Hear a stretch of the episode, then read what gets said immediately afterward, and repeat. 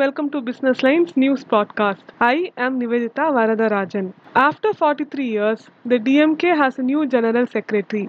The party's General Council, in a virtual meet held on Wednesday, appointed senior leader Durai Murugan as the new party chief. The post was previously held by K. Anbazhagan, who passed away on the 7th of March 2020. He held the position since 1977.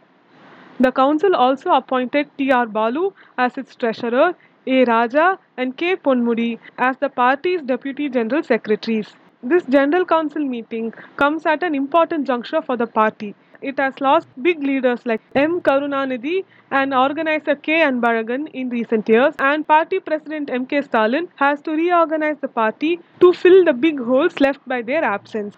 Here are key takeaways from the meet. Firstly, the DMK is getting ready for elections. The party, which swept the Lok Sabha elections in 2019, is going all out to ensure victory in the upcoming state elections. Though they won the Lok Sabha elections, they suffered defeats in two bypolls that were held in October 2019. The Edappadi K. Palaniswami led ADMK government won these bypolls by a huge margin, signaling that they are still a force in the state. The 2021 polls will be crucial for the party as it has been in the opposition benches for 10 years in the state and it will also test MK Stalin's ability to win elections.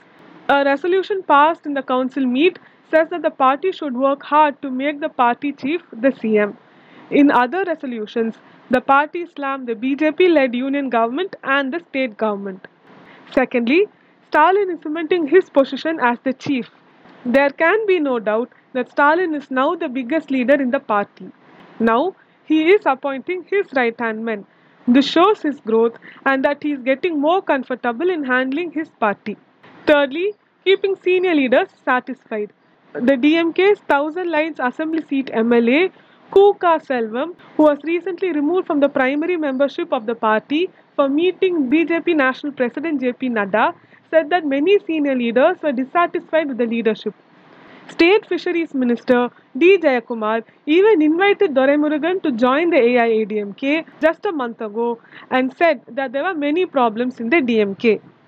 By appointing Durai Murugan, T.R. Balu, A. Raja, and K. Ponmudi in key positions in the party, Stalin has achieved two objectives. He has kept top leaders satisfied and he has worked to keep dissatisfaction at bay.